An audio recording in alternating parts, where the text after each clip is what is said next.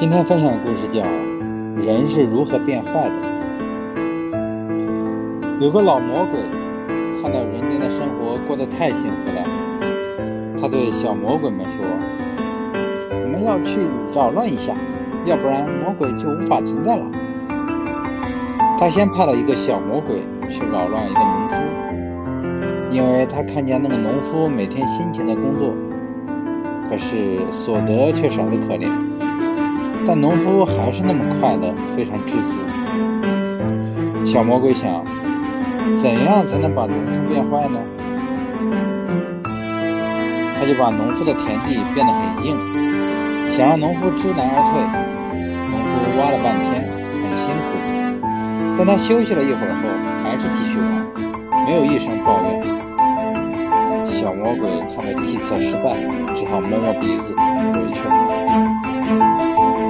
老魔鬼又派了第二个小魔鬼去。第二个小魔鬼想，既然让他更加辛苦没有用，那就拿走他拥有的东西吧。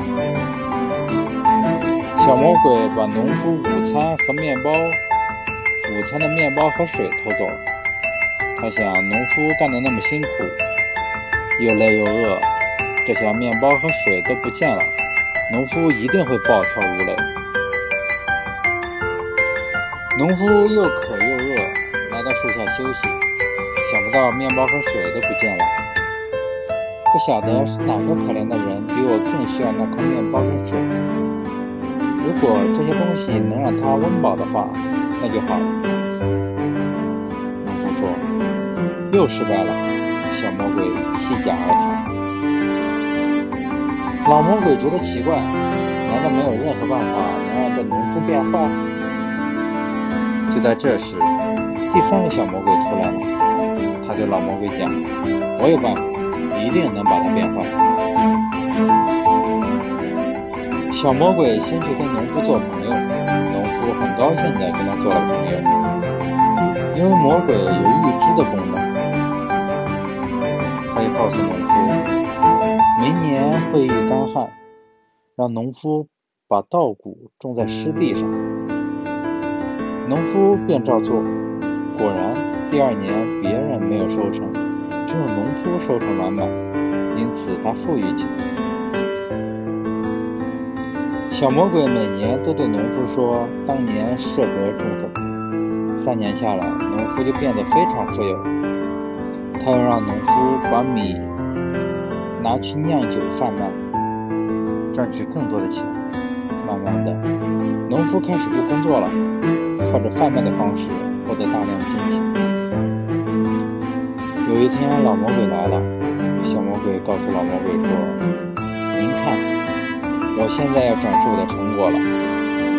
农夫身上现在已经有猪的血液了。”只见农夫办了个晚宴，把所有富有的人都请来参加，喝最好的酒，吃最精美的餐点，还有好多仆人服侍。他们吃的非常浪费，衣裳凌乱，醉得不省人事，看上去施肥愚蠢。您还会看到他身上有狼的血液。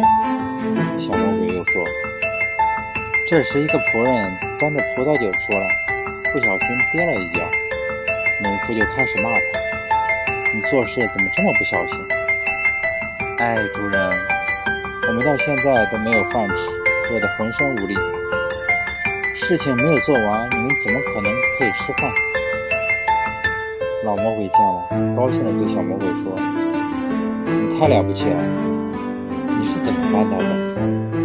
小魔鬼说：“我只不过是让他拥有，我只不过是让他拥有的比他需要的更多而已，这样就可以引发他人性中的贪婪。”